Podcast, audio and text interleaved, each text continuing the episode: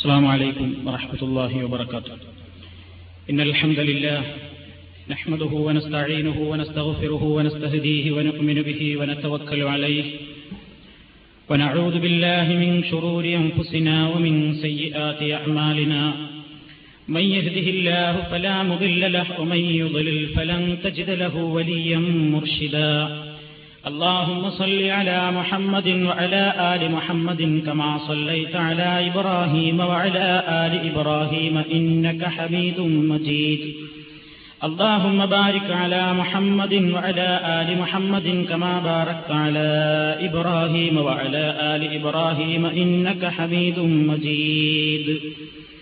أما بعد فإن خير الكلام كلام الله وخير السنن سنن محمد صلى الله عليه وسلم وشر الأمور محدثاتها وكل محدثة بدعة وكل بدعة ضلالة يا أيها الناس اتقوا ربكم الذي خلقكم من نفس واحدة وخلق منها زوجها وبث منهما رجالا كثيرا ونساء فاتقوا الله الذي تساءلون به والأرحام إن الله كان عليكم رقيبا സ്നേഹമുള്ള സഹോദരന്മാരെ സുഹൃത്തുക്കളെ മാസങ്ങളോളമായി നാം ശരീകരിച്ചുകൊണ്ടിരിക്കുന്ന കുടുംബജീവിതം ഇസ്ലാമിക വീക്ഷണത്തിൽ എന്ന വിഷയത്തിന്റെ അവസാനം കുറിക്കുകയാണ് ഇന്നത്തെ ദിവസം. വൈവാഹിക ജീവിതത്തിന്റെ വിവിധ വശങ്ങളെ സംബന്ധിച്ചും തലാഖിനെ സംബന്ധിച്ചും വിശദമായി നിങ്ങൾ മനസ്സിലാക്കി കഴിഞ്ഞു. ഈ വിഷയത്തിന്റെ പൂർത്തീകരണം എന്ന നിലത്തിൽ ഏറെ തെറ്റിദ്ധരിക്കപ്പെട്ടിട്ടുള്ള ബഹുഭാര്യത്വം എന്ന വിഷയത്തിലേക്ക് കൂടി ചില സൂചനകൾ നൽകി ഞാൻ അവസാനിപ്പിക്കുകയാണ്.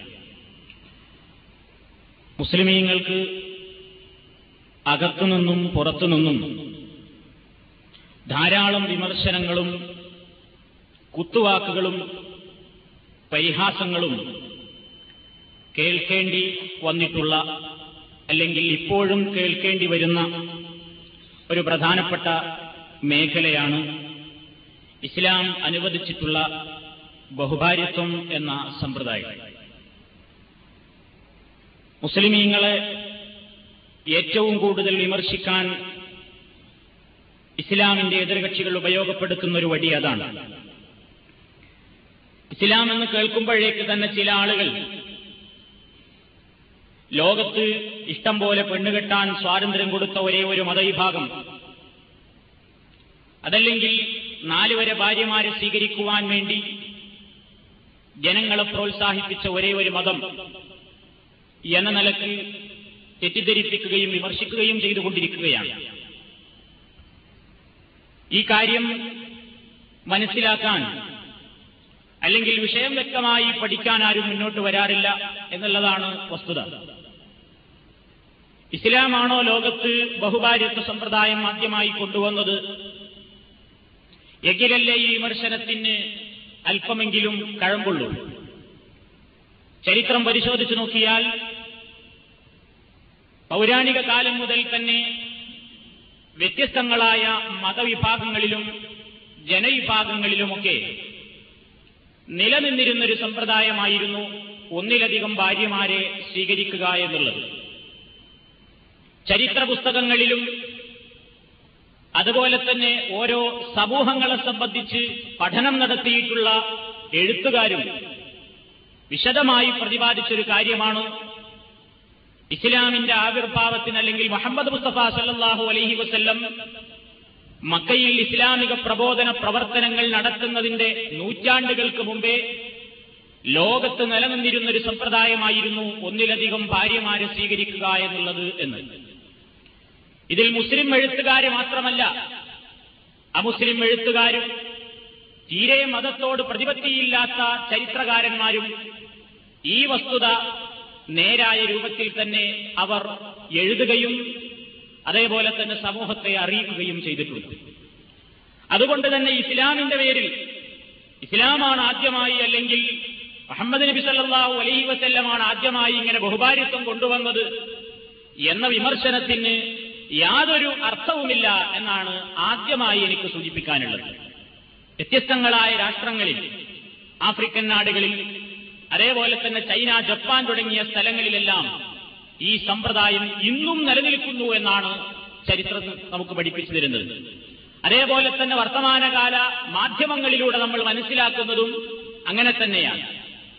ഇസ്ലാമിനെ സംബന്ധിച്ചിടത്തോളം ഇതൊരു പുതിയതായി ഒരു ഏർപ്പാട് കൊണ്ടുവന്നതല്ല. സമൂഹത്തിൽ നിന്ന് ഏറ്റവും കൂടുതൽ എതിർക്കുന്ന പല വിഭാഗത്തിലുള്ള ആളുകൾ ഇന്ന് ഈ കാര്യത്തെ എതിർക്കാൻ വേണ്ടി ഉപയോഗപ്പെടുത്തുമ്പോൾ അവരുടെ പക്ഷം ചേരാറാണ് ഇവിടെയുള്ള പല മതവിഭാഗങ്ങളും.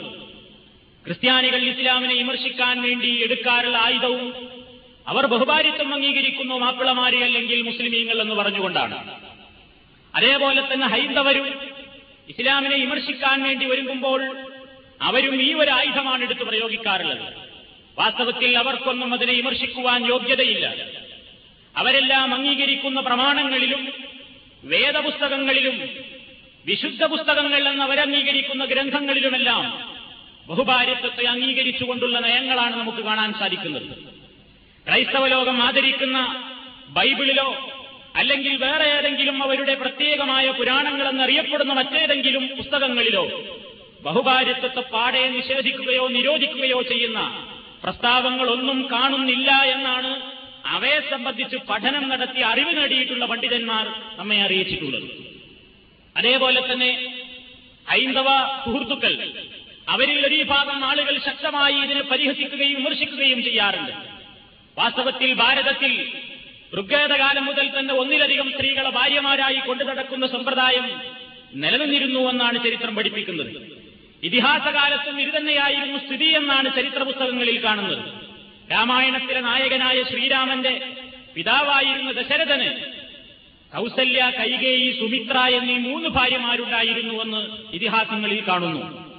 അതേപോലെ തന്നെ മഹാഭാരതത്തിലെ നായകനായി വിശേഷിപ്പിക്കപ്പെടുന്ന ശ്രീകൃഷ്ണൻ ഹിന്ദുക്കൾ വളരെയധികം ആദരവോട് കാണുന്ന ആ മനുഷ്യൻ പതിനാറായിരത്തി എട്ട് ഭാര്യമാരായിരുന്നു അദ്ദേഹത്തിന് ഉണ്ടായിരുന്നത് എന്നാണ് അവർ തന്നെയും വിശ്വസിക്കുകയും പുറത്തു പറയുകയും പരസ്യപ്പെടുത്തുകയും ചെയ്യാറുള്ളത്. ആ ഭാര്യമാരുടെ പേരുകൾ പോലും ചരിത്രങ്ങളിൽ കാണാം. രുക്മിണി ജാമ്പവതി സത്യഭാമ കാളിന്തി മിത്രവിന്ദ സത്യ കൈകേയി ലക്ഷ്മണ എന്നീ എട്ട് ഭാര്യമാരും നരകാസുരന്റെ പതിനാറായിരം പുത്രിമാരുമായിരുന്നു ശ്രീകൃഷ്ണന്റെ ഭാര്യമാരെന്നാണ് അവർ തന്നെയും എഴുതി വെച്ചിട്ടുള്ളത്. ഞാനിതെടുത്ത് സൂചിപ്പിക്കുന്നത് മുസ്ലിമീങ്ങളെ ഈ കാര്യത്തിൽ വിമർശിക്കാൻ ഇവിടെയുള്ള ഇന്ന് നിലവിലുള്ള ഒരു മതവിഭാഗത്തിനും യോഗ്യതയില്ല എന്ന് പറയാനാണ്. ക്രൈസ്തവ വേദപുസ്തകങ്ങളിലും അതേപോലെ തന്നെ ദൂതന്മാരാധരിക്കുന്നവരുടെ വിശുദ്ധ പുസ്തകങ്ങളിലുമൊന്നും ഇതിനെ സംബന്ധിച്ച് നിരോധിക്കുന്ന നിയമങ്ങളില്ല. അവരംഗീകരിക്കുന്ന പ്രവാചകന്മാർ മുസ്ലിമീങ്ങൾ ആദരിക്കുന്ന പ്രവാചകന്മാര് പോകട്ടെ അവർ പോലും അംഗീകരിക്കുന്ന ഒരുപാട് പ്രവാചകന്മാരുണ്ടല്ലോ. ആ പ്രവാചകന്മാർക്ക് തന്നെയും ഒന്നിലധികം ഭാര്യമാരുണ്ടായിരുന്നതായി അവർ തന്നെയും അംഗീകരിക്കുകയും അത് സത്യമാണെന്ന് സ്ഥാപിക്കുകയും ചെയ്യാറുണ്ട്. എങ്കിൽ നിലവിൽ നിന്ന് നിലനിൽക്കുന്ന ഒരൊറ്റ മതത്തിനും ഇസ്ലാമാണ് ഈ കാര്യത്തിൽ എന്തെങ്കിലും ചെയ്തതെന്ന് പറഞ്ഞുകൊണ്ട് വിമർശിക്കുവാനോ അതിനെ ഇകഴ്ത്തിക്കണിക്കുവാനോ യാതൊരു യോഗ്യതയുമില്ല എന്നത്. ഇനി ഇതിനെ പുച്ഛിക്കാറുള്ളത് മതവിഭാഗങ്ങളല്ലാത്ത ആളുകളാണ്. മതവിഭാഗത്തിന്റെ അവസ്ഥ ഇങ്ങനെയാണെങ്കിൽ മതത്തെ നിരാകരിക്കുന്ന ഈശ്വരവിശ്വാസത്തെ തള്ളിക്കളയുന്ന ആധുനികന്മാർ നിരീശ്വര നിർമ്മത പ്രസ്ഥാനത്തിന്റെ നേതാക്കന്മാരും അനുയായികളുമെന്ന് അവകാശപ്പെടുന്നവർ അവർക്കിതിനെ നിഷേധിക്കുവാനൊരു യോഗ്യതയുമില്ല. അല്ലെങ്കിൽ ഇതിനെ കളിയാക്കുവാൻ അർഹതയില്ല. കാരണം ഇസ്ലാം ബഹുഭാരിത്വത്തിന്റെ വിഷയത്തിൽ മനുഷ്യന്റെ പ്രത്യേകമായ വികാരങ്ങളെ പരിഗണിച്ചു എന്നൊരു പ്രത്യേക പ്രശ്നം മാത്രമേ കൈകാര്യം ചെയ്തിട്ടുള്ളൂ. കാരണം ഏക ഭാര്യ മാത്രമേ പറ്റുകയുള്ളൂ എന്ന് വീറോടുകൂടെ വാദിക്കുന്ന ആധുനികന്മാർ അവരെല്ലാവരും ഒരു പേരിൽ അല്ലെങ്കിൽ മറ്റൊരു പേരിൽ ഒരൊറ്റ ഭാര്യയിൽ നിന്ന് മാറിക്കൊണ്ട് ധാരാളം ആളുകളെ തങ്ങളുടെ ആവശ്യത്തിന് വേണ്ടി ഉപയോഗപ്പെടുത്തിക്കൊണ്ടിരിക്കുന്നവരാണ്.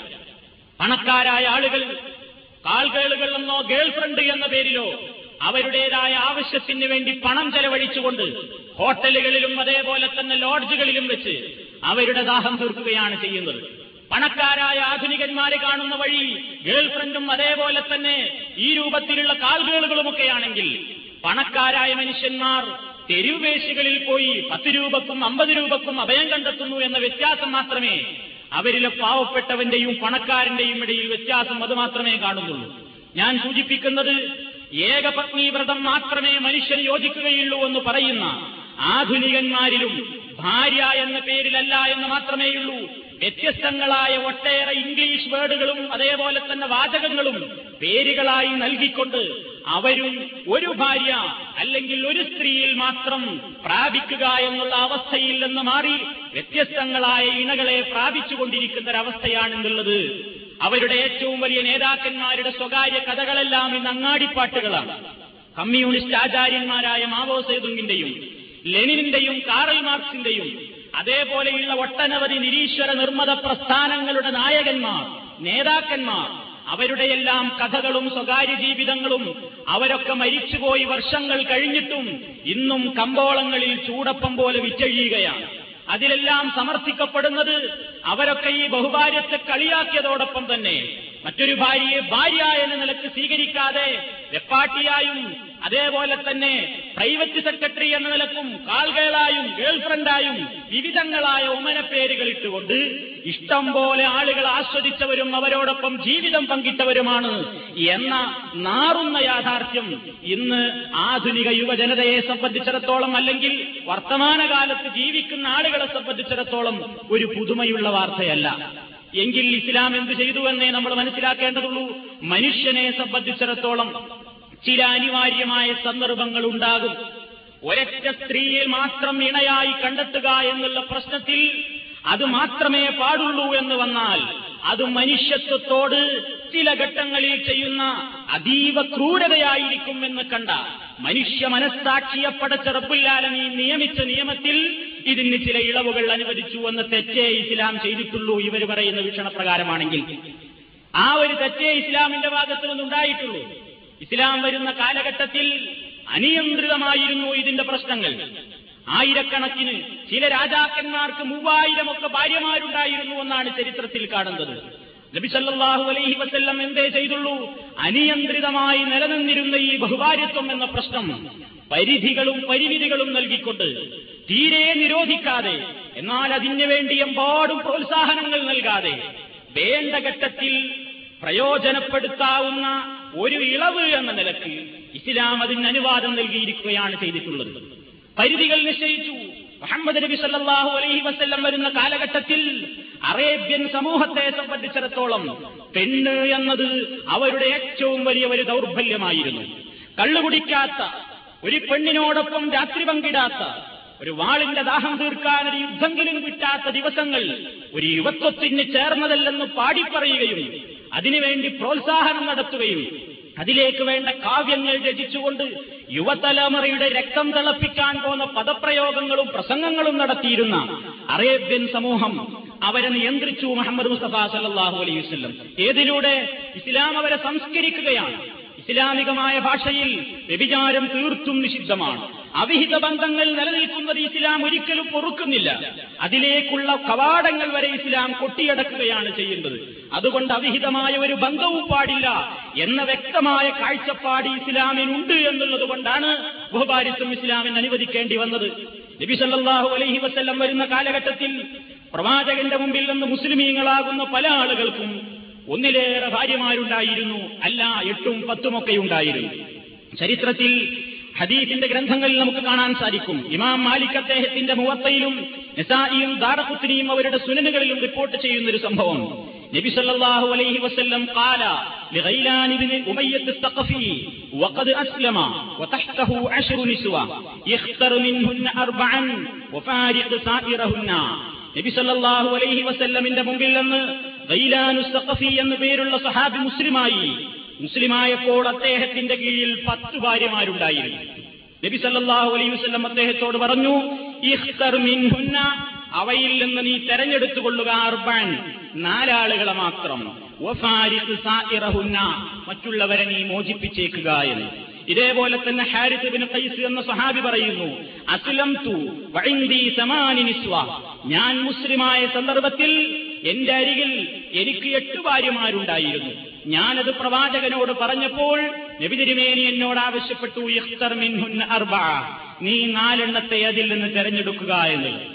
ഇതാണ് അതേപോലെ തന്നെ നിരവധി വേറെയും പല സ്വഹാബിമാർക്കും എട്ടും പത്തുമൊക്കെ ഭാര്യമാരുണ്ടായിരുന്നു.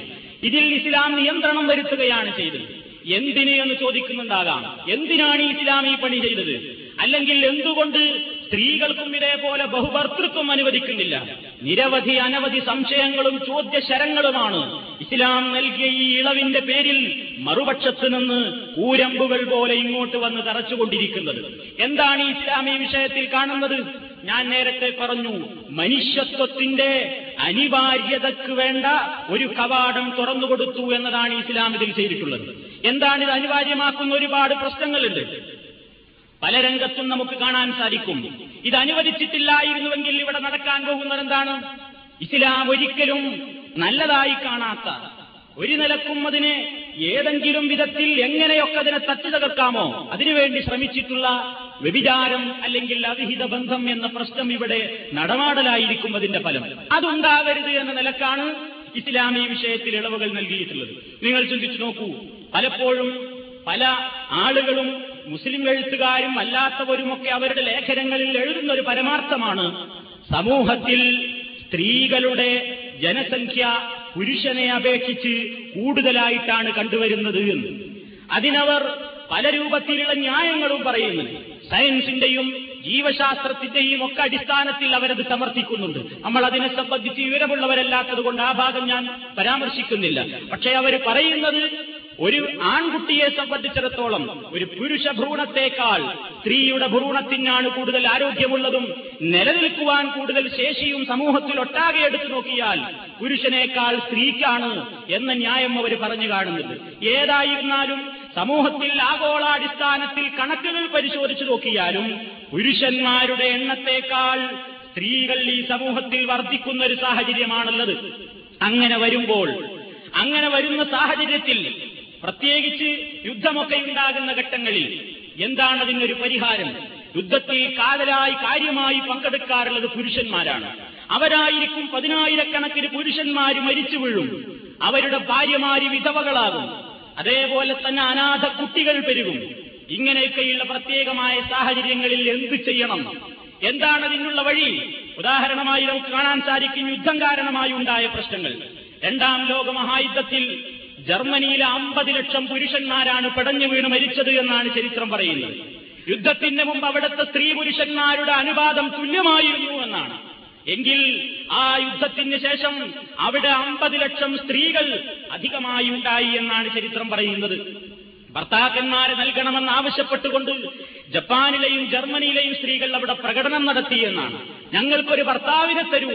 ഞങ്ങൾക്ക് ഇണചേരാൻ ആളില്ലെന്ന് പറഞ്ഞുകൊണ്ട് മുറവിലി കൂട്ടുകയും പ്രധാനപ്പെട്ട കേന്ദ്രങ്ങളുടെ മുമ്പിൽ അവർ പ്രകടനം നടത്തുകയും ചെയ്തുവെന്ന് മുസ്ലിം എഴുത്തുകാരല്ല അമുസ്ലിം എഴുത്തുകാർ വരെ ഈ സമൂഹത്തിൽ ലോകത്തേക്ക് അത് പുറത്തുവിട്ടിട്ടുണ്ട് അതേപോലെ തന്നെ അവരുടെ വീടുകളിലെ മുമ്പിൽ സ്ത്രീകൾ എഴുതി വെക്കേണ്ടി വന്നു.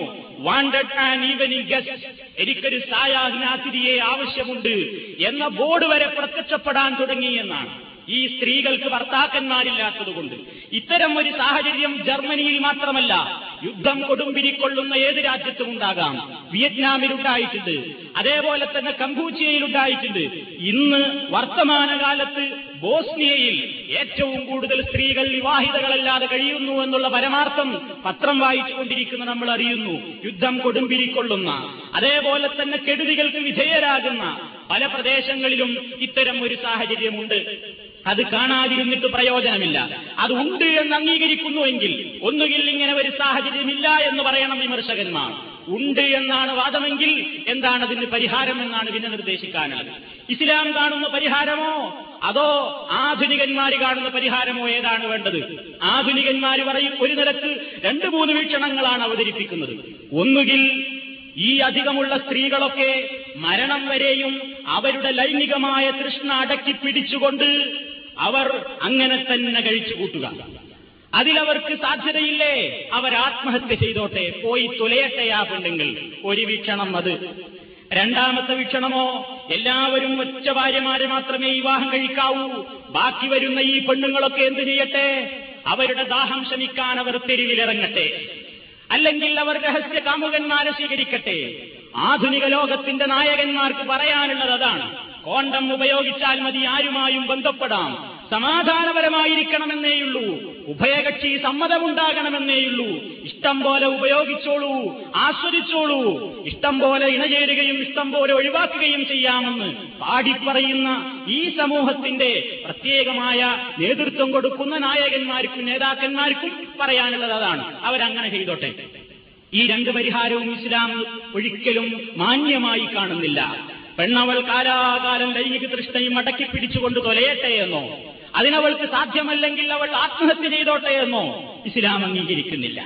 അല്ലെങ്കിൽ അവളുടെ ദാഹം തീർക്കാൻ അവൾ ബോയ് ഫ്രണ്ടിനെ സമീപിക്കുകയും തെരുവുകളിൽ വേശ്യയായി കഴിയുകയും ചെയ്തോട്ടെ ഈ ന്യായവും ഇസ്ലാം അംഗീകരിക്കുന്നില്ല. മൂന്നാമതായി മനുഷ്യത്വത്തിന്റെ മനുഷ്യത്വത്തിന്റെ മനസ്സാക്ഷിയോട് യോജിക്കുന്ന നിയമതായി ഇസ്ലാം പറയുന്നുവെന്ന് കഴിവുള്ള ആളുകൾ നീതി ചെയ്യുമെന്ന് ഉറപ്പുള്ള ആളുകൾ ഒന്നിലധികം ഭാര്യമാരെയെങ്കിലും കല്യാണം കഴിച്ച് കഴിവിന്റെ പരമാവധിയെങ്കിലും ഇത്തരത്തിൽ അവിവാഹിതകൾക്ക് സഹായം ചെയ്യട്ടെ എന്ന്.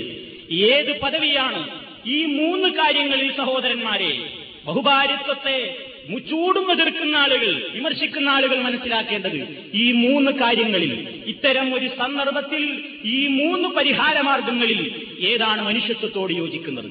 ഏതാണ് മാന്യത?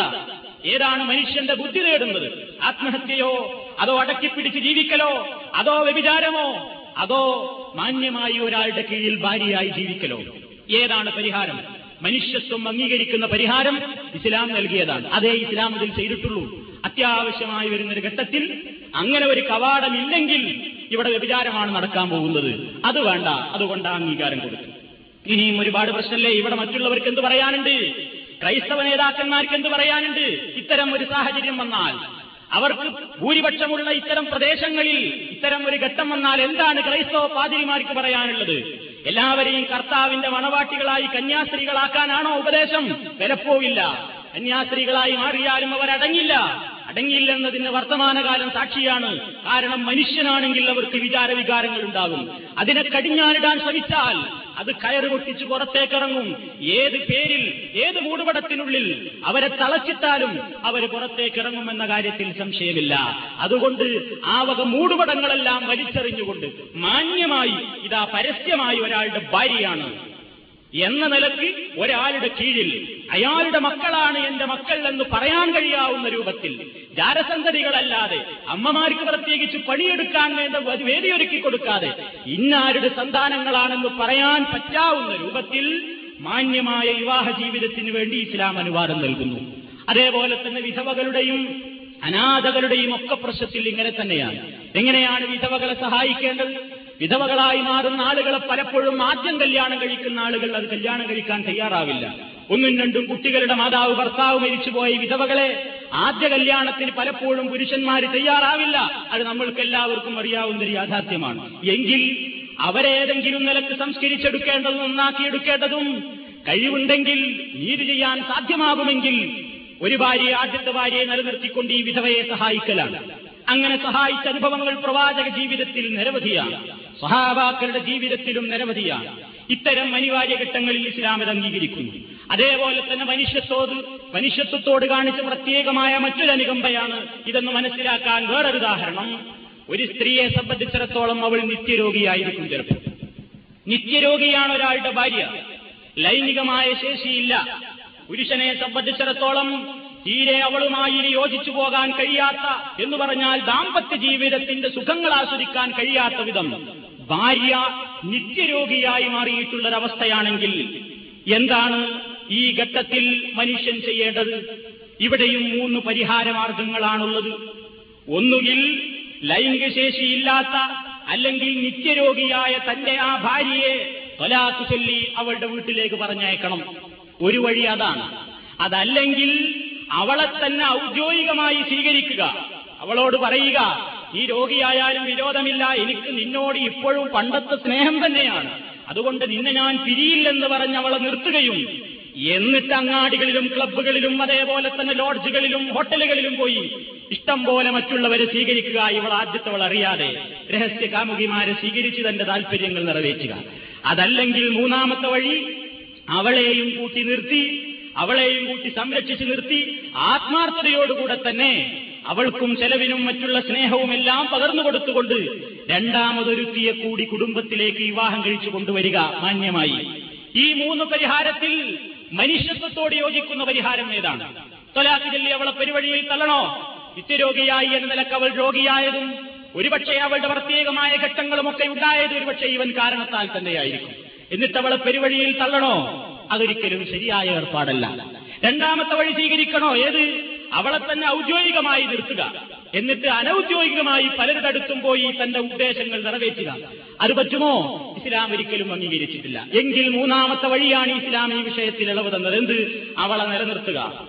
അവളെ പെരുവഴിയിൽ തല്ലാതെ അവളെ തന്നെ നിലനിർത്തുക. നിലനിർത്തിയിട്ട് അവളുടെ കൂടെ തന്നെ ജീവിക്കാൻ അവളെ കൂടി നോക്കാൻ പറ്റാവുന്ന രണ്ടാമതൊരുത്തിയെ മാന്യമായി പരസ്യമായി തന്നെ വിവാഹം കഴിച്ച് കുടുംബത്തിലേക്ക് കൊണ്ടുവരിക. ഈ മൂന്ന് വഴിയല്ലാതെ ഏത് വഴിയാണ് ആർക്കും നിർദ്ദേശിക്കാനുള്ളത്? ഈ മൂന്ന് വഴിയല്ലാതെ മറ്റേതെങ്കിലും വഴിയുണ്ടോ? ഇല്ല. എങ്കിൽ ഈ മൂന്ന് വഴിയിൽ മാന്യതയ്ക്ക് യോജിച്ച വഴി ഏതാണ്? അതാണ് ഇസ്ലാം ഈ വിഷയത്തിലും നൽകിയിട്ടുള്ള ഇളവ് അപ്പൊ ചിലപ്പോൾ സ്വാഭാവികമായി ഒരു ചോദ്യം ഉണ്ടാവും. ഇത് നേരെ മറിച്ചു ആവാലോ? ഭർത്താവ് നിത്യരോഗിയായിക്കൂടെ? അപ്പൊ ഭാര്യ എന്ത് ചെയ്യണം? നാ അവൾ ബഹുഭർത്തൃത്വം സ്വീകരിക്കണ്ടേ? ഏതായിരിക്കും ചിലപ്പോൾ ന്യായം. ഒരു കാര്യം ഇസ്ലാമിൽ നമ്മൾ മനസ്സിലാക്കണം. ഒരു സ്ത്രീയെ സംബന്ധിച്ചിടത്തോളം പുരുഷനെ സംരക്ഷിക്കേണ്ടുന്ന ബാധ്യത പെണ്ണിനില്ല. നേരെ മറിച്ച് ഒരു പുരുഷനെ സംബന്ധിച്ചിടത്തോളം പെണ്ണിനെ സംരക്ഷിക്കൽ അവന്റെ ഉത്തരവാദിത്തമാണ്. അത് നമ്മൾ ശരിക്കും മനസ്സിലാക്കേണ്ട ഒരു വശമാണ്. സ്ത്രീക്ക് തന്റെ പുരുഷനെ സംരക്ഷിക്കേണ്ട ഉത്തരവാദിത്തമില്ല. അതുകൊണ്ട് ഭർത്താവ് നിത്യരോഗിയാണ്. ലൈംഗിക ശേഷിയില്ല. താൻ ജീവിതത്തിൽ ഒരിക്കലും ഇനി സുഖം പങ്കിടാൻ കഴിയാത്തത്ര അയാൾ രോഗിയായിരിക്കുന്നു എന്ന് വന്നാൽ പെണ്ണിന് വേണമെങ്കിൽ പിരിഞ്ഞു പോകാം. ഇസ്ലാം അനുവാദം കൊടുക്കുന്നു. അയാളെ തന്നെ നിലനിർത്താൻ ഇസ്ലാം പറയുന്നില്ല. അയാൾക്ക് പോകാം. നബിസല്ലാഹു അലൈ വസല്ലമിന്റെ സമീപത്ത് പ്രവാചകന്റെ അരികിൽ നിന്ന് സഹാബാ സ്ത്രീകളിൽ പലരും പരാതി പറഞ്ഞു. പ്രവാചകരെ ഞാനും എന്റെ ഭർത്താവും തമ്മിൽ സ്വഭാവത്തിൽ യാതൊരു തകരാറും എനിക്ക് ഞാൻ കാണുന്നില്ല. അദ്ദേഹത്തിന്റെ ദീൻ എനിക്ക് തൃപ്തിയാണ്. പെരുമാറ്റത്തിൽ ഒരു വിഷമവുമില്ല പക്ഷേ അയാളുമായി ജീവിച്ചാൽ എന്റെ പ്രശ്നത്തിൽ എനിക്ക് ചില അപകടങ്ങൾ സംഭവിക്കുമോ എന്ന് ഞാൻ ഭയപ്പെടുന്നു. കാരണം അയാൾക്ക് ലൈംഗിക ശേഷിയില്ല. ആ സഹാബാസ്ത്രീ പ്രവാചകന്റെ മുമ്പിൽ വന്ന് പറഞ്ഞ പദപ്രയോഗം ഞാനിവിടെ ഇവിടെ എടുത്തുദ്ധരിക്കുന്ന ഒരു ഉപമയിലൂടെയാണ് അവർ പറഞ്ഞത്. പക്ഷേ പ്രവാചകന് കാര്യം മനസ്സിലായി. എന്താണ് ഇവർ തമ്മിലുള്ള തെറ്റെന്ന്? അവളുടെ ആഗ്രഹം നിവർത്തിക്കാൻ ആ പുരുഷനെ കൊണ്ട് സാധിക്കുന്നില്ല. ശേഷി കുറവാണ്. ശേഷിയില്ല. നബി സല്ലല്ലാഹു അലൈഹി വസല്ലം പറഞ്ഞു എന്ത്? നീ പിരിഞ്ഞു വയ്ക്കോ നിനക്ക് ഈ വിവാഹം ദുർബലപ്പെടുത്താം. അതല്ലെങ്കിൽ നിനക്ക് അദ്ദേഹം നൽകിയിട്ടുള്ള മഹറുകൾ മുഴുക്ക തിരിച്ചു കൊടുത്തുകൊണ്ട് പിരിഞ്ഞു പോകാം. അതാണ് നമ്മൾ കഴിഞ്ഞ ക്ലാസ്സുകളിൽ വിശദീകരിച്ച ഹുലിന്റെയും ഫസ്റ്റിന്റെയും നിയമങ്ങളിലൂടെ ഇസ്ലാം സ്ത്രീക്ക് അനുവാദം നൽകിയിട്ടുള്ളത്.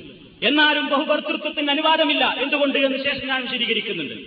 അതേപോലെ തന്നെ സ്ത്രീകളെ സംബന്ധിച്ചിടത്തോളം സമൂഹത്തിൽ പലപ്പോഴും എല്ലാ വിഭാഗം ആളുകളും അംഗീകരിക്കുന്ന ഒരു തത്വമുണ്ട്. നാല് ശതമാനം പുരുഷന്മാർക്ക് മറ്റുള്ളവരെ അപേക്ഷിച്ച് ലൈംഗിക ശേഷി കൂടുതലായിരിക്കുമെന്നാണ് ലൈംഗിക ശേഷി കൂടുതലുള്ള പുരുഷന്മാരെന്ത് ചെയ്യണം? സ്ത്രീകളുടെ പ്രസവകാലത്തും അതേപോലെ തന്നെ ആർത്തവകാലത്തും ഒരുപാട് സമയങ്ങളിലും സന്ദർഭങ്ങളിലും ദിവസങ്ങളിലുമൊക്കെ പുരുഷനെ സംബന്ധിച്ചിടത്തോളം ചില ആളുകൾക്ക് ക്ഷമിക്കാൻ കഴിഞ്ഞില്ലെന്ന് വരാം. അതൊരു സത്യമാണ്. അത് നിഷേധിച്ചിട്ട് കാര്യമില്ല. ആരെങ്കിലും സമൂഹത്തിൽ അങ്ങനെ ഉണ്ടാകും. അത്തരം ഘട്ടങ്ങളിൽ എന്ത് ചെയ്യണം? എന്താണ് അതിന്റെ വഴി? ഇവൻ വേലി ചാടണോ? വേലി ചാടണം അതാണ് നല്ലത്. കോണ്ടം ഉപയോഗിച്ചാൽ മതി എന്നാണ് ആധുനികന്മാർ പറയുന്നത്. വേറെ കുഴപ്പമൊന്നുമില്ല. ഉഭയകക്ഷി സംബന്ധ സമാധാനപരമായാൽ മതി എന്നാണ് സുപ്രീം കോടതിയുടെ തന്നെ വിധി. എന്താ പ്രശ്നം?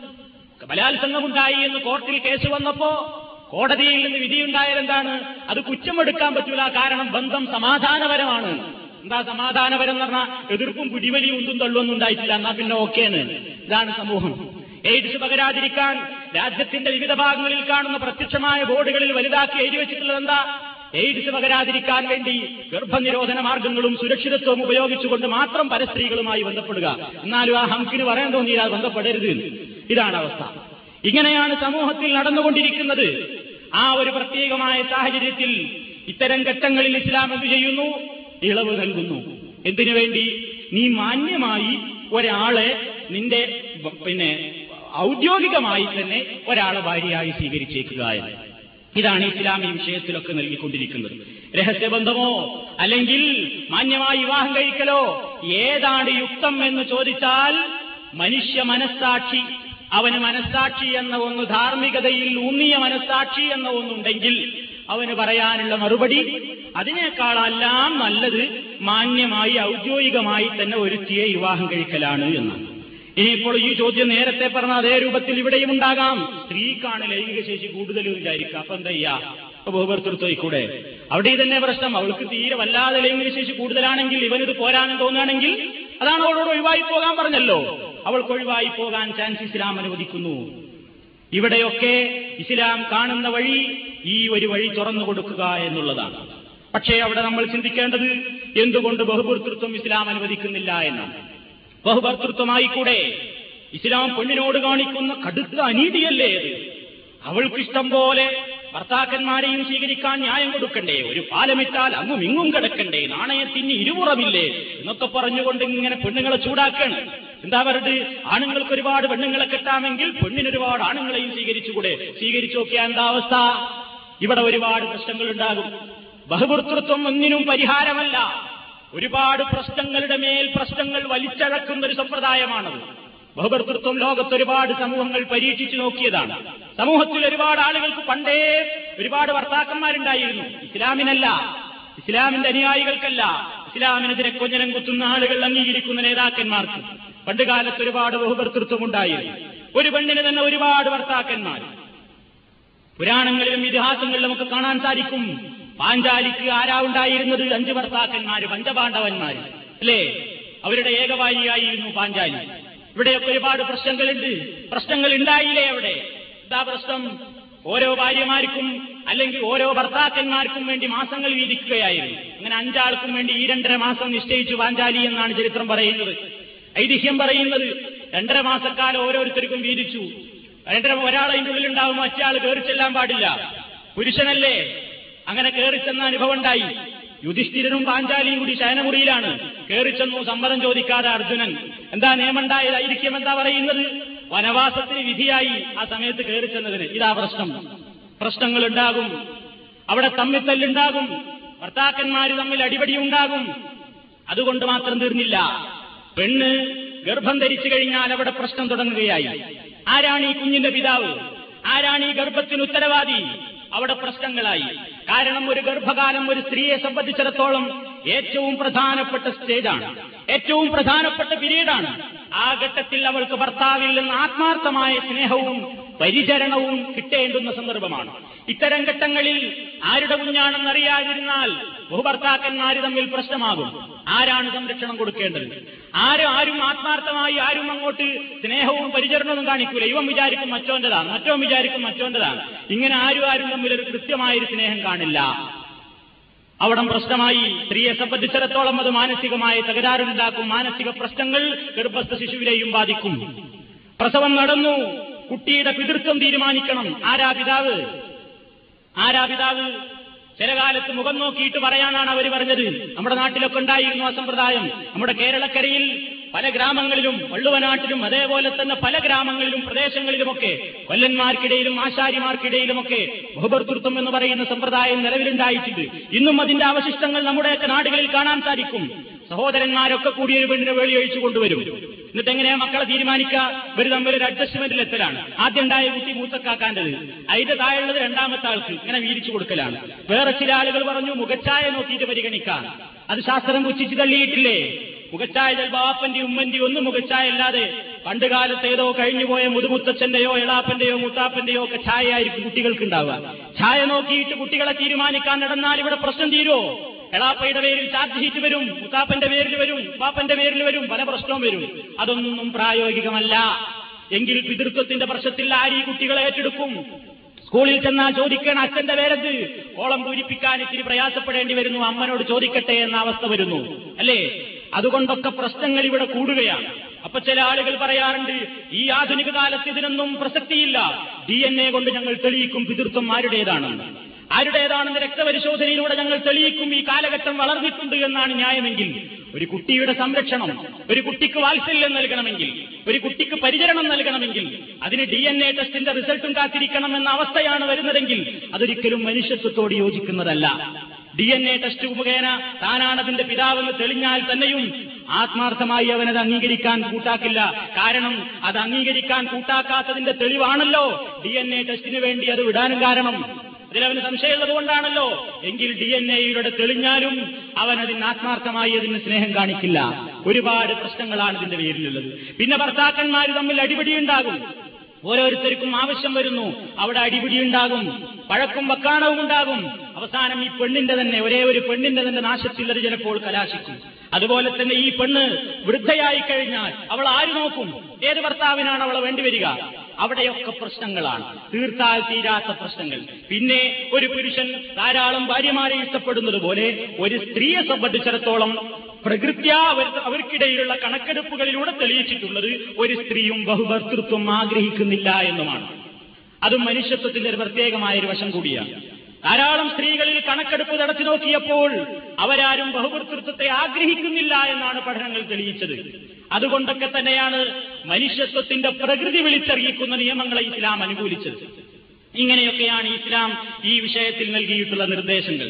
എങ്കിൽ ഇങ്ങനെ എല്ലാം കൂടി അനിവാര്യ കാര്യങ്ങളാണ് ഇപ്പൊ ഞാൻ വിശദീകരിച്ചത്. ഇത്തരം അനിവാര്യ സാഹചര്യങ്ങളിലും ഇസ്ലാം പറയുന്നൊരു നിയമമുണ്ട്. ബഹുഭാരിത്വം സ്വീകരിക്കുന്ന ആളുകളോട് ഇസ്ലാം പറഞ്ഞു ഉപാധിയോടുകൂടെയാണ് നിങ്ങൾക്ക് ഈ അനുവാദം നൽകുന്നത്. ഉപാധിയുണ്ട് സൂക്ഷിക്കണം. ഒരു ഭാര്യയെ സ്വീകരിക്കലാണ് നിങ്ങൾക്ക് നല്ലത് എപ്പോൾ? ഇസ്ലാം പറഞ്ഞ ഉപാധി നിങ്ങൾക്ക് പാലിക്കാനാവില്ലെങ്കിൽ. ഇസ്ലാം പറഞ്ഞ ഉപാധി എന്താണ്? നീതി എന്ന ഉപാധിയാണ് ഇസ്ലാം നിശ്ചയിച്ചത്.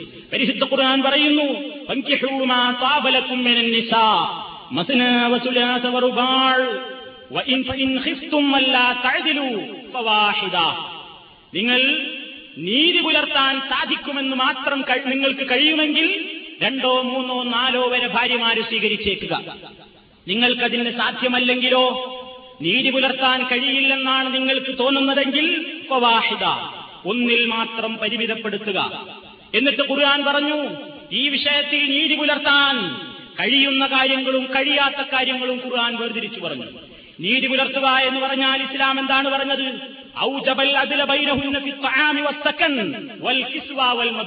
ഭക്ഷണം വസ്ത്രം പാർപ്പിടം അതേപോലെ തന്നെ രാത്രി താമസിക്കൽ ഇതെല്ലാം കൃത്യമായി വീതിക്കണം. നീതി പാലിക്കുക എന്ന് പറഞ്ഞാൽ ഭക്ഷണകാര്യത്തിലും വസ്ത്രകാര്യത്തിലും പാർപ്പിട കാര്യത്തിലും മാത്രമല്ല കൂടെ കിടക്കുക കിടപ്പറ പങ്കിടുക എന്നുള്ള വിഷയത്തിലും കൃത്യമായി ദിവസം നിശ്ചയിക്കണം. അതിൽ തന്റെ ആദ്യ ഭാര്യയോ അല്ലെങ്കിൽ വൃദ്ധയാണോ രോഗിയാണോ എന്നൊന്നും നോക്കാൻ പാടില്ല. എല്ലാവർക്കും തുല്യമായി ദിവസം പങ്കിടണം എന്നാണ്. ഇസ്ലാം നിശ്ചയിച്ച നീതി. പക്ഷേ മനുഷ്യന് കഴിയാത്തൊരു മേഖല ഇസ്ലാം പറഞ്ഞു. എന്താണത്? ഹൃദയത്തിന്റേതായ ചായ്വ്. ഈ മേഖലയിലെല്ലാം കൃത്യമായി നീതി പാലിച്ചാലും ഭക്ഷണം വസ്ത്രം പാർപ്പിടം അതേപോലെ തന്നെ കൂടെ താമസിക്കൽ ഇവയിലെല്ലാം കൃത്യമായി നീതി പാലിച്ചാലും മനുഷ്യനെ കൊണ്ട് കഴിയാത്തൊരു എന്താണ് മാനസികമായി ഒരു ഭാര്യയോടുള്ള അത്ര തന്നെ കൃത്യമായ അളവും ശതമാനവുമായിരിക്കില്ല മറ്റൊരുത്തിയോടുണ്ടാകുന്ന മാനസികമായ സമീപനം. അത് സ്വാഭാവികമാണ്. മനുഷ്യപ്രകൃതി അങ്ങനെയാണ്. അതുകൊണ്ട് ഇസ്ലാം ഓർമ്മപ്പെടുത്തി വലം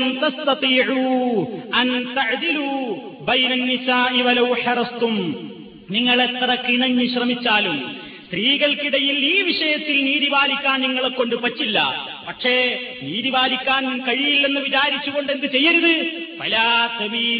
കുല്ലൽ മൈലി. ഒരു പെണ്ണിലേക്ക് തന്നെ സമ്പൂർണമായി അങ്ങ് ചാഞ്ഞു പോകരുത്. എന്നിട്ട്. മറ്റവളെ ഇങ്ങനെ കെട്ടിത്തൂക്കിയ ഒരവസ്ഥയിൽ അവൾക്ക് ഭർത്താവ് ഉണ്ടോ? ഉണ്ട്. ഇല്ലേ? ഇല്ല. എന്ന അവസ്ഥയിൽ അവിടെയും ഇവിടെയുമല്ലാത്ത ഭൂമിയിലും ആകാശത്തിലുമല്ലാത്ത നിലയിൽ ഇടയ്ക്കിങ്ങനെ തൂക്കി നിർത്തുന്ന ഒരവസ്ഥ അതൊരിക്കലും ഉണ്ടാകാൻ പാടില്ല. അത് കടുത്ത കുറ്റമാണ്. വിചാരണക്ക് മുമ്പേ അതിന്റെ പ്രതിഫലനം നിങ്ങളുടെ ശരീരത്തിൽ മഷറിലേക്ക് വരുമ്പോൾ പ്രകടമാകും എന്ന മുന്നറിയിപ്പ് കൂടി പ്രവാചകൻ സല്ലല്ലാഹു അലൈ വസല്ലം നടത്തി.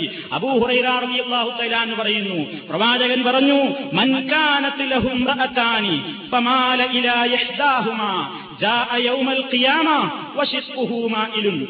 ആർക്കെങ്കിലും രണ്ട് ഭാര്യമാരുണ്ടാവുകയും എന്നിട്ട് ഒരുത്തിയിലേക്ക് മാത്രം അവൻ സമ്പൂർണമായി ചായുകയും മറ്റവളെ കഷ്ടപ്പെടുത്തുകയും ചെയ്താൽ ഖിയാമത്ത് നാളിൽ വിചാരണയുടെ കോടതിയിലേക്ക് അവൻ വരുന്നത് തന്നെ വശിസ്ഹുവുമായി ഒരു ഭാഗം ചാഞ്ഞുകൊണ്ട് വികൃതമായ രൂപത്തിലായിരിക്കുമെന്ന് നബി സല്ലാഹു അലൈഹി വസ്ല്ലം മുന്നറിയിപ്പ് നൽകി. വിചാരണയ്ക്ക് മുമ്പേ അവന് കിട്ടുന്ന അവസ്ഥ ഇതാണെങ്കിൽ വിചാരണയ്ക്ക് ശേഷമുള്ള അവന്റെ അവസ്ഥ എന്തുമാത്രം ഭീകരമായിരിക്കും എന്നീ വിഷയത്തിൽ നമ്മൾ ആലോചിക്കേണ്ടതാണ്. പ്രവാചകൻ സല്ലല്ലാഹു അലൈഹി വസ്ല്ലം ഭാര്യമാർക്കിടയിൽ നീതി പാലിക്കുന്ന വിഷയത്തിൽ ഏറ്റവും കൂടുതൽ ശ്രദ്ധിച്ചിരുന്ന മഹാമനുഷ്യനായിരുന്നു. പ്രവാചകൻ ഒരു യാത്രക്കൊരുങ്ങുകയാണെങ്കിൽ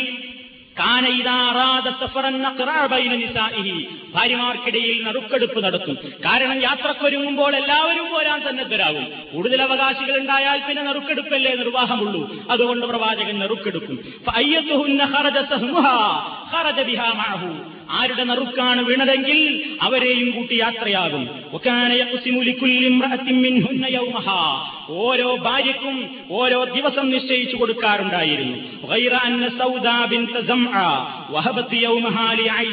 കൂട്ടത്തിൽ ഏറ്റവുമധികം വയോവൃദ്ധയായ ഏറ്റവുമധികം കിഴവിയായിരുന്ന ഒരു ഭാര്യയായിരുന്നു സൗദാറിയാഹു തലാൻഹ അവരറിഞ്ഞുകൊണ്ട് തന്നെ അവർ പ്രവാചകനോട് പറഞ്ഞു നബിയെ എനിക്ക് പ്രായമായിട്ടുണ്ട്. എന്നാലും നിങ്ങളുടെ കൂടെ തന്നെ ജീവിക്കാനാണ് ഞാൻ ആഗ്രഹിക്കുന്നത്.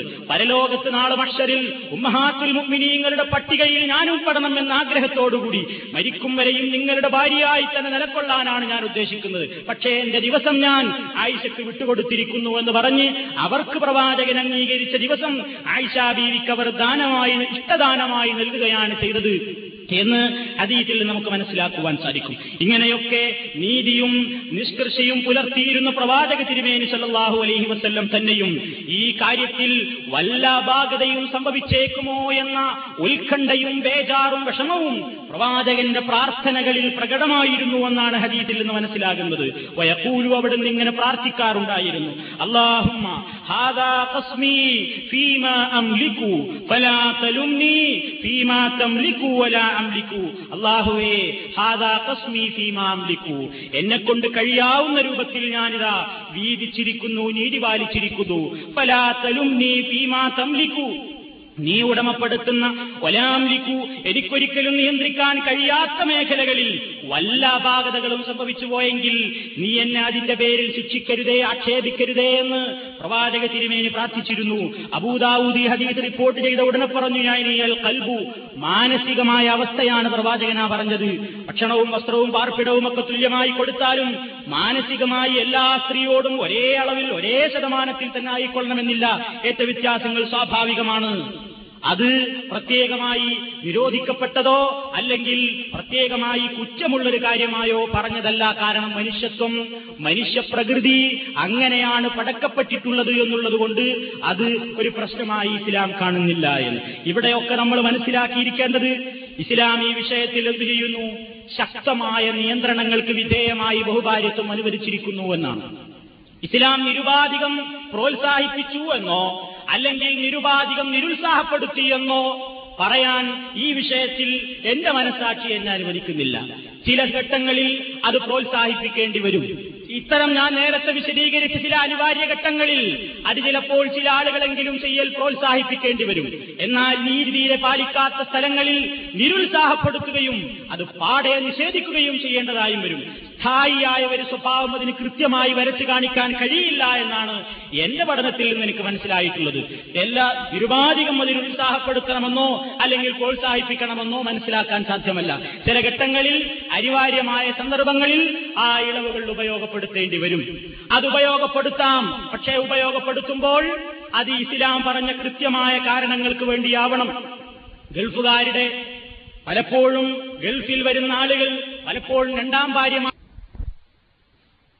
ഇസ്ലാം പറയുന്നത് ഈ കാരണങ്ങളൊന്നുമല്ല. അതൊരിക്കലും ശരിയുമല്ല. കാരണം എന്താ അവൻ ആദ്യം ഗൾഫിലേക്ക് വന്നു. ഗൾഫിലേക്ക് വന്നതെങ്ങനെയാ? ഇവന്റെ ആദ്യ ഭാര്യയുടെ പണ്ടവും അവളുടെ പണവുമൊക്കെ ഉപയോഗപ്പെടുത്തി വിറ്റ് പിരിച്ച് വിസയുണ്ടാക്കി ഒരു ടിക്കറ്റ് പടുത്ത് ഗൾഫിലേക്ക് വന്നു. നാലഞ്ചു കൊല്ലം ജോലി ചെയ്തു. അള്ളാഹുവിന്റെ അനുഗ്രഹത്താൽ നല്ലൊരു ജോലി കിട്ടി. ശമ്പളക്കാരനായി പണക്കാരനായി നാട്ടിലേക്ക് തിരിച്ചുപോയി നോക്കുമ്പോൾ പിന്നെ അവൾക്ക് ആദ്യ ഭാര്യ ചൊറുക്ക് പോരാ. ഭംഗി പോരാ. ഇവന്റെ സ്റ്റാറ്റസിന് യോജിക്കുന്നില്ല. ഇവന്റെ കൂടെ കിടക്കാൻ കൂടെ നടക്കാൻ മാത്രം തിളക്കം പോരാ. ആ ഒരു സന്ദർഭത്തിൽ ആ ഒരൊറ്റ കാരണത്താൽ മാത്രം ഈ ആദ്യ പെണ്ണിന്റെ മുഴുവൻ സൗന്ദര്യത്തെയും ഊറ്റിക്കുടിച്ചത് ഇവനാണ്. ഒരുപക്ഷെ അവളുടെ സൗന്ദര്യമെല്ലാം നശിക്കാൻ കാരണവും ഇവൻ തന്നെയാണ്. എന്നിട്ട് അവളെ കണ്ണീര് കുടിപ്പിച്ചുകൊണ്ട് ആ ഒരൊറ്റ കാരണത്താൽ ഇസ്ലാം പറഞ്ഞ അനിവാര്യതകളൊന്നുമില്ലാതെ ആ ഒരൊറ്റ കാരണത്താൽ സൗന്ദര്യം പോരാതായി എന്ന ഒരൊറ്റ കാരണത്താൽ ഇഷ്ടം പോലെ പെണ്ണുകൾ കെട്ടുന്നവൻ നീതി അവന് പാലിക്കാൻ കഴിയില്ല. കാരണം എന്താണ്? അവൻ ഇസ്ലാം പറഞ്ഞ നീതി പിന്നീട് കഴിയില്ല. അവൻ ഫലാ തമീലു കുല്ലൽ മൈലി എന്ന് പറഞ്ഞ പരിപൂർണമായി ഒരുത്തിയിലേക്ക് ചായുക എന്ന പാതകം അവന്റെ ജീവിതത്തിൽ വരും. അതുകൊണ്ട് തന്നെ അത്തരം കാര്യങ്ങൾ ഒരിക്കലും പ്രോത്സാഹിപ്പിക്കേണ്ടതില്ല. അത് എതിർക്കുകയാണ് ചെയ്യേണ്ടത്. അതിനുവേണ്ടി പുരോഹിതന്മാരും അതേപോലെ തന്നെ അതിന് കാർമ്മികത്വം വഹിക്കാൻ പണ്ഡിതന്മാരും ഒരു നിലക്കും കൂട്ടു നിൽക്കരുത് എന്നാണ് എനിക്ക് മനസ്സിലായിട്ടുള്ളത്. ഞാനതാണ് അഭിപ്രായപ്പെടുന്നത്. നിയമം മൂലം നിരോധിച്ചിട്ടും നിയമം മൂലം നിരോധിക്കുക എന്നുള്ളത് ഇതിനൊരു വലിയ പരിഹാരമൊന്നുമല്ല. കാരണം ഹിന്ദുക്കളിൽ നിയമം മൂലം ഇതെന്നോ നിരോധിച്ചിട്ടുണ്ട്. പക്ഷേ കേരളത്തിന്റെ കണക്കെടുപ്പിൽ ഇന്ത്യയുടെ തന്നെ ഒട്ടാകെയുള്ള കണക്കെടുപ്പിൽ ബഹുഭാര്യത്വം നിയമം മൂലം നിരോധിക്കപ്പെടുന്ന ഹൈന്ദവരിലാണ് ബഹുഭാരിത്വം നിയമം മൂലം അനുവദിച്ചിട്ടുള്ള മുസ്ലിമീങ്ങളിലേക്കതിനേക്കാൾ ബഹുഭാരിത്വം കൂടുതൽ ശതമാനം കണ്ടത് എന്ന് പഠനങ്ങൾ നമുക്ക് വെളിപ്പെടുത്തി തരികയുണ്ടായി പത്രങ്ങളിലൂടെ നമ്മൾ വായിച്ചു. അത് പരിഹാരമല്ല ബോധവൽക്കരണം ആവശ്യമാണ്. ഈ വിഷയത്തിൽ പഠിച്ചവനെ പഠിക്കുക പ്രത്യേകമായി അതിന്റെ അള്ളാഹുവിന്റെ നിയമങ്ങൾ അവരെ പഠിപ്പിക്കുക. ഒരു പ്രസംഗത്തിൽ നിന്ന് ആവേശം ഉൾക്കൊണ്ടുകൊണ്ടോ ഒരു പുസ്തകം വായിച്ചു ഉന്മേഷം കൊണ്ടതുകൊണ്ടോ ഒരു ലേഖനത്തിൽ നിന്ന് താല്പര്യം ജനിച്ചതുകൊണ്ടോ ഇഷ്ടം പോലെ കെട്ടേണ്ടുന്ന ഏർപ്പാടല്ല. പെണ്ണുകെട്ടുക അല്ലെങ്കിൽ ഒന്നിലധികം ഭാര്യമാരെ സ്വീകരിക്കുക എന്നുള്ളത് ചിന്തിച്ചു ചെയ്യേണ്ടതാണ്. അനിവാര്യമായ ഘട്ടങ്ങൾ തനിക്കുണ്ടെന്ന് തോന്നുന്നുവെങ്കിൽ മാത്രം ഉപയോഗപ്പെടുത്തേണ്ടുന്ന അനുവദിക്കപ്പെട്ടൊരു മേഖലയാണത് എന്നാണ് ആ വിഷയത്തിൽ മനസ്സിലാക്കുവാൻ സാധിച്ചിട്ടുള്ളത്. അതിലപ്പുറം ഇഷ്ടം പോലെ ഈ മേഖലയിൽ കാണുന്ന ചൂഷണങ്ങൾക്കൊന്നും ഇസ്ലാം ഉത്തരവാദിയല്ല. ബഹുഭാര്യത്വം എന്ന് പറയുന്ന ഈ അനുവാദത്തിന്റെ മറവിലൂടെ ഒരുപാട് ആളുകൾ ഇഷ്ടം പോലെ ആദ്യ ഭാര്യമാരെ തെരുവിലേക്ക് വലിച്ചെറിയുന്നുണ്ട്. സത്യമാണത്. മാപ്പിളമാർ ഒരുപാട് ഈ പ്രശ്നത്തിൽ പ്രശ്നങ്ങൾ ചെയ്യുന്നുണ്ട്. അത് ഒരു ഭാര്യമാരുള്ളവരോടും ആളുകൾ പ്രശ്നം കാണിക്കുന്നത് ബഹുഭാര്യത്വത്തിന്റെ കുഴപ്പമല്ല. സ്ത്രീകളെ മർദ്ദിക്കുന്നതും സ്ത്രീകളെ കഷ്ടപ്പെടുത്തുന്നതും ഒന്നിലധികം ഭാര്യമാരുണ്ടായതുകൊണ്ട് മാത്രമുള്ള പ്രശ്നമല്ല. ഒരു ഭാര്യയുള്ളവരും തന്റെ ഭാര്യയെ മർദ്ദിക്കുകയും പീഡിപ്പിക്കുകയും പ്രയാസപ്പെടുത്തുകയും ഒക്കെ ചെയ്യുന്നുണ്ട്. എത്രയായിരുന്നാലും ഇസ്ലാമികമായ ബോധവൽക്കരണം നടത്തപ്പെട്ട ഒരു മനസ്സാക്ഷിയായി തീരുക ആ നിലക്കുള്ള ഒരു മനസ്സുണ്ടാവുക എന്നുള്ളതാണ് ഇതിൽ മനുഷ്യന് ചെയ്യാവുന്നത്. അതുകൊണ്ട് ഇസ്ലാമികമായി ഈ വിഷയത്തിൽ ആരോടെങ്കിലും വാശി തീർക്കാൻ വേണ്ടി രണ്ട് കെട്ടുന്ന ആളുകളുണ്ട്. ഇസ്ലാം അതിന് അംഗീകരിക്കുന്നില്ല. ആദ്യ ഭാര്യയോട് തെറ്റി. അവളോട് പിണങ്ങി. അല്ലെങ്കിൽ അവളുടെ വീട്ടുകാരോട് പണങ്ങി എന്നാ നിന്നെ കാണിച്ചു തരാൻ എനിക്ക് ഇങ്ങനെ ഒരു വഴി ഉണ്ടെന്നിട്ട് ഉപയോഗപ്പെടുത്തേണ്ട പണിയല്ല അത്. എന്താ കാരണം? ആദ്യ ഭാര്യയോട് പ്രശ്നങ്ങളൊക്കെ തീർന്നു പെൺവീട്ടുകാരോട് പ്രശ്നങ്ങളൊക്കെ അവസാനിച്ചു. രമ്യതയിലായാലോ? ഒരൊറ്റ ആവശ്യത്തിന് വേണ്ടിയാ രണ്ടാമത്തേനെ കെട്ടിയതെങ്കിലോ? ആദ്യ പ്രശ്നം തീർന്നാൽ രണ്ടാമത്തോളം ചെല്ലേണ്ടി വരും. അതിനുവേണ്ടിയുള്ള ഏർപ്പാടല്ല ഇത്. ആരോടെങ്കിലും വാശി തീർക്കാനല്ല ആരുടെയെങ്കിലും മുമ്പിൽ എളിയാനല്ല ആരുടെയെങ്കിലും പക തീർക്കാനല്ല. അള്ളാഹു അനുവദിച്ചിട്ടുള്ള ഈ ഇളവിനെ നൂറ് ശതമാനം സൂക്ഷ്മതയോടുകൂടെ മാത്രം ഉപയോഗപ്പെടുത്തിയാലേ പരലോകത്ത് രക്ഷപ്പെടുകയുള്ളൂ. ആ സൂക്ഷ്മത പുലർത്താതെ ഈ അനുവാദത്തിന്റെ മറവ് പിടിച്ചുകൊണ്ട് ആരെങ്കിലും എന്തെങ്കിലും തെമ്മാടിത്തങ്ങളും വേണ്ടാത്തരങ്ങളും ചെയ്യുന്നുണ്ടെങ്കിൽ ഇസ്ലാമിന്റെ അതിന് ഉത്തരവാദിയല്ല എന്നാണ് നമുക്ക് മനസ്സിലാക്കുവാനും അതേപോലെ തന്നെ ഗ്രഹിക്കുവാനും മറ്റുള്ളവരോട് പറയുവാനുമുള്ളത്. ഞാൻ അവസാനിപ്പിക്കുകയാണ്. അള്ളാഹു സുബാനുഭവത്തായ ഈ രംഗത്ത് മനുഷ്യത്വത്തോട് നൂറ് ശതമാനം യോജിക്കുന്ന ഇളവേ അനുവദിച്ചിട്ടുള്ളൂ. അത് എന്തിനു വേണ്ടിയാണ് എന്നും എന്റെ ഈ ചുരുങ്ങിയ നിലക്കുള്ള സംസാരത്തിൽ എന്റെ പരിധിയിൽ ഒതുങ്ങിയിരുന്നുകൊണ്ട് ഞാൻ മനസ്സിലാക്കിയ കാര്യങ്ങളിലൂടെ നിങ്ങൾ ഗ്രഹിച്ചിട്ടുണ്ടായിരിക്കും. വിചാരമില്ലാതിരിക്കാൻ അവിഹിത ബന്ധങ്ങളില്ലാതിരിക്കാൻ സമൂഹത്തിൽ അഡ്രസ്സുള്ള മക്കളുണ്ടാവാൻ ബാപ്പയാരെന്ന് ചോദിച്ചാൽ ധൈര്യമായി തലയുയർത്തി ബാപ്പയുടെ പേര് പറയാൻ സാധിക്കുന്ന മക്കൾ ഇവിടെ വളർന്നു വരാൻ അതേപോലെ തന്നെ രക്ഷിതാക്കളുള്ള മക്കളുണ്ടാവാൻ ഔദ്യോഗികമായി തന്നെ ഒരു ഭർത്താവിന്റെ പേര് പറയാൻ സാധിക്കുന്ന പെണ്ണുങ്ങളുണ്ടാവാൻ ഇതിനൊക്കെ ഇസ്ലാം കാണുന്ന വഴിയാണ് ഒന്നിലധികം ഭാര്യമാരെ സ്വീകരിക്കുക എന്നുള്ളത്. അതല്ലാതെ അത് സ്ത്രീകളെ കഷ്ടപ്പെടുത്താനല്ല. ഒരു വേള അവരുടെ പല പ്രശ്നങ്ങളിലും അവരുടെ സഹായിയാണ് ബഹുഭാര്യത്വം. അത് പലപ്പോഴും ദുരുപയോഗപ്പെടുത്തപ്പെടുമ്പോൾ ഇസ്ലാമിന്റെ പല നിയമങ്ങളും ദുരുപയോഗപ്പെടുത്തുന്നത് പോലെ ഇതും ദുരുപയോഗപ്പെടുത്തുന്നു എന്നേയുള്ളൂ. ഇത് അപ്പാട് നിരോധിച്ചു കഴിഞ്ഞാൽ പ്രശ്നങ്ങൾ സമൂഹത്തിലുണ്ടാകും. ഇത് മനസ്സിലാക്കിക്കൊണ്ട് ഈ വിഷയത്തിലെ തെറ്റിദ്ധാരണകൾ നാം ദൂരീകരിക്കുക സത്യത്തെ സത്യമായി മനസ്സിലാക്കുക അങ്ങനെ തന്നെ ജീവിക്കുക. അള്ളാഹു അതിനെ നമ്മെ അനുഗ്രഹിക്കുമാറാകട്ടെ. ഈ വിഷയം ഞാനിവിടെ അവസാനിപ്പിക്കുകയാണ്. മാസങ്ങളായി നമ്മൾ ചർച്ച ചെയ്തുകൊണ്ടിരിക്കുന്ന കുടുംബജീവിതം. എന്റെ പരിമിതമായ അറിവിനുള്ളിൽ ഒതുങ്ങി നിന്നുകൊണ്ട് വായിക്കാനും കിട്ടാവുന്നതുമായ പുസ്തകങ്ങൾ തേടിപ്പിടിച്ച് പരിശോധിച്ച് എന്റേതായ പരിമിതമായ അറിവിനുള്ളിൽ ഒതുങ്ങി നിന്നുകൊണ്ട് അവതരിപ്പിച്ചതാണ്. ഇത് നൂറ് ശതമാനം കുറ്റമറ്റൊരു അവതരണമാണെന്ന് ഞാനൊരിക്കലും അവകാശപ്പെടുന്നില്ല. മനുഷ്യനാണ് വിവരം കുറഞ്ഞ വ്യക്തിയുമാണ് സ്വാഭാവികമായും ഒരുപാട് അപാകതകൾ ഉണ്ടാകാം. ആയത്തുകൾ പാരായണം ചെയ്തതിൽ ഹദീസുകൾ വായിച്ചതിൽ അറബി ഗ്രന്ഥങ്ങളിൽ നിന്ന് ഉദ്ധരണികൾ വായിച്ചതിൽ സ്വാഭാവികമായും സ്കലിതങ്ങളും അതേപോലെ തന്നെ തെറ്റുകുറ്റങ്ങളും ഉണ്ടാകും. നിങ്ങളത് തിരുത്തി വായിച്ച് മനസ്സിലാക്കുക എന്നാണ് എനിക്കതിനെ സംബന്ധിച്ച് പറയാനുള്ളത്. രണ്ടാമതായി വീക്ഷണപരമായ ഒരു അഭിപ്രായ വ്യത്യാസങ്ങളുമാണ് എന്റെ അവതരണത്തിൽ വന്നിട്ടുള്ളതെങ്കിൽ നിങ്ങൾക്കത് ഞാനുമായി തെളിവിന്റെ അടിസ്ഥാനത്തിൽ ഈ ഉള്ളവനെ അറിയിച്ചാൽ ഞാൻ ആ തെറ്റുകൾ തിരുത്താൻ സന്നദ്ധനായിരിക്കും. എന്തു തന്നെ അപാകതകളും കുഴപ്പങ്ങളും തെറ്റുകളും സംഭവിച്ചിട്ടുണ്ടെങ്കിൽ അത് ആത്മാർത്ഥമായി ചൂണ്ടിക്കാണിക്കുന്നവരോട് എന്നും ഞാൻ സന്തോഷത്തോടുകൂടി നന്ദിയുള്ളവനായിരിക്കും എന്നുകൂടി ഓർമ്മപ്പെടുത്തുന്നു. സർവശക്തനായ തമ്പുരാൻ എന്തെങ്കിലും അപാകതകൾ സംഭവിച്ചിട്ടുണ്ടെങ്കിൽ അത് പുറത്തു തരികയും സത്യത്തിന്റേതായ വഴിയിലൂടെ തന്നെ എന്നും ജീവിച്ചു മരിക്കുവാൻ നമുക്കെല്ലാം തൗഫീക്കും സന്മനസ്സും സൗഭാഗ്യവും പ്രദാനം ചെയ്യുകയും ചെയ്യുമാറാകട്ടെ اللهم ربنا تقبل منا انك انت السميع العليم وتب علينا انك انت التواب الرحيم اللهم اغفر للمؤمنين والمؤمنات والمسلمين والمسلمات الاحياء منهم والاموات اللهم اغفر للمؤمنين والمؤمنات والمسلمين والمسلمات الأحياء منهم والأموات. اللهم اغفر للمؤمنين والمؤمنات والمسلمين والمسلمات الأحياء منهم والأموات. إنك مجيب الدعوات وقاضي الحاجات. اللهم ربنا تقبل منا إنك أنت السميع العليم. ربنا هب لنا من أزواجنا وذرياتنا قرة أعين واجعلنا للمتقين إماما. ربنا اصرف عنا عذاب جهنم إن عذابها كان غراما إنها ساءت مستقرا ومقاما. ربنا اغفر لنا ولإخواننا الذين سبقونا بالإيمان ولا تجعل في قلوبنا غلا للذين آمنوا ربنا إنك رؤوف رحيم. ربنا لا تؤاخذنا إن نسينا أو أخطأنا. توفنا مسلمين وألحقنا بالصالحين والحمد لله رب العالمين. السلام عليكم.